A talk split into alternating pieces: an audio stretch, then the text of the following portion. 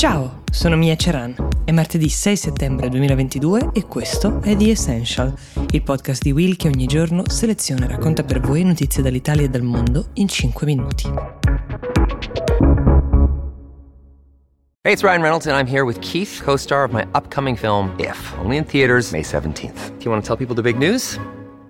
All right, I'll do it. Sign up now and you'll get unlimited for $15 a month in six months of Paramount Plus Essential Plan on us. Mintmobile.com slash switch. Upfront payment of $45 equivalent to $15 per month. Unlimited over 40 gigabytes per month. Face lower speeds. Videos at 480p. Active Mint customers by 531.24 get six months of Paramount Plus Essential Plan. Auto renews after six months. Offer ends May 31st, 2024. Separate Paramount Plus registration required. Terms and conditions apply if rated PG. Da oggi il Regno Unito ha un nuovo primo ministro, anzi una nuova prima ministra. Si chiama Liz Truss. Anni 47, laureata ad Oxford, dove è anche nata, sposata con due figlie, una carriera in azienda molto promettente prima di scendere in politica, sarà la sostituta di Boris Johnson. Il 57% del partito conservatore l'ha preferita a Rishi Sunak e così si è guadagnata la leadership dei Tories, Formalmente il suo incarico inizia con l'incontro con la regina Elisabetta che si terrà proprio oggi in Scozia a Balmoral, subito dopo che Boris Johnson avrà rassegnato alla regina le proprie dimissioni.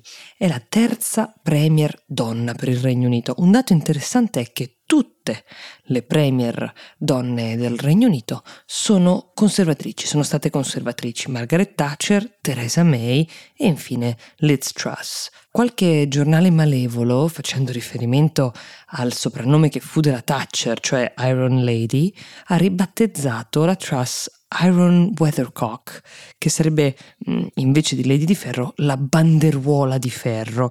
Il riferimento è al fatto che la Truss più di una volta abbia cambiato posizione su una serie di temi. Il più eclatante e recente è la sua posizione sulla Brexit. Lei era per il Remain, poi quando ha vinto il Leave ha cambiato idea, poi ha spiegato che intravedeva delle possibilità, delle opportunità per il paese. Ma anche da ragazza, nei suoi anni universitari, iniziò la sua carriera politica come attivista dei liberal democratici, marciava per le strade contro la Thatcher nel 1980 e ora invece a suo dire la Thatcher è un riferimento assoluto per lei.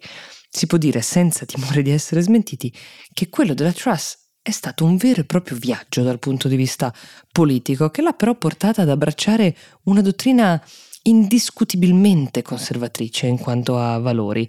Lo ha detto lei, l'ha ribadito lei stessa, taglia le tasse, meno Stato, forse addirittura annuncerà anche un tetto per il costo dell'energia nei prossimi giorni, ma questo è un tema più attuale. Gli taglia le tasse e meno Stato nella vita delle persone sono tutti punti che hanno portato i membri del Partito Conservatore a sceglierla, a vedere in lei l'incarnazione di un'autentica conservatrice, in un partito tra l'altro spaccato, soprattutto per la cacciata di Boris Johnson. Lei, che di Bojo è stata ministro degli esteri, a lui è stata fedele fino in fondo, distinguendosi da un certo numero di uomini e donne che invece sono state a lui molto vicine e che poi l'hanno abbandonato nella sua ora più buia. Una lealtà che è stata sicuramente molto apprezzata dal partito che adesso le ha dato questo incarico che la attende. Come ha reagito il mondo all'arrivo di questa notizia?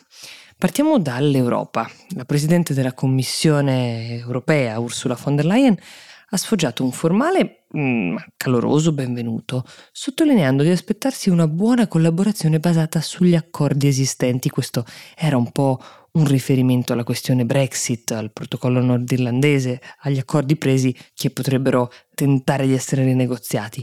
Entusiasta invece il primo ministro tedesco Olaf Scholz, è stato il primissimo a congratularsi, la primissima cancelleria a congratularsi, dice che non vede l'ora di trovare un alleato nel Regno Unito, mentre vi parlo ancora nessun commento formale, benché molto atteso, dalla Russia che si è sbarazzata sicuramente dell'alleato numero uno dell'Ucraina, cioè Boris Johnson, ma resta in attesa di capire chi è di fronte ora, anche se un po' lo sa, perché sono memorabili le parole del ministro degli esteri russo Lavrov, che dopo un incontro con lei nel febbraio scorso, quando erano omologhi, disse è stato come un dialogo tra un sordo e un muto.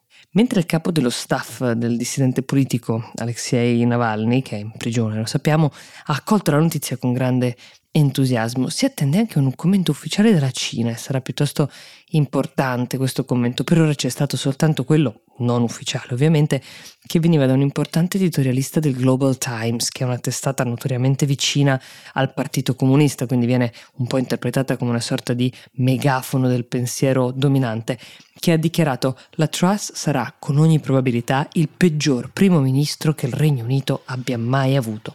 Insomma, la strada per il posizionamento internazionale di questa donna non è esattamente in discesa, non resta che osservare che cosa farà, augurandole buon lavoro. Questo era l'aggiornamento sulla politica nel Regno Unito, però molto sta accadendo nella campagna elettorale italiana che è nel suo vivo. Vi suggerisco a tal proposito il podcast della famiglia Will Italic curato da Alessandro Tommasi, vi lascio il link in descrizione, mentre vi do appuntamento a domani, vi auguro una buona giornata.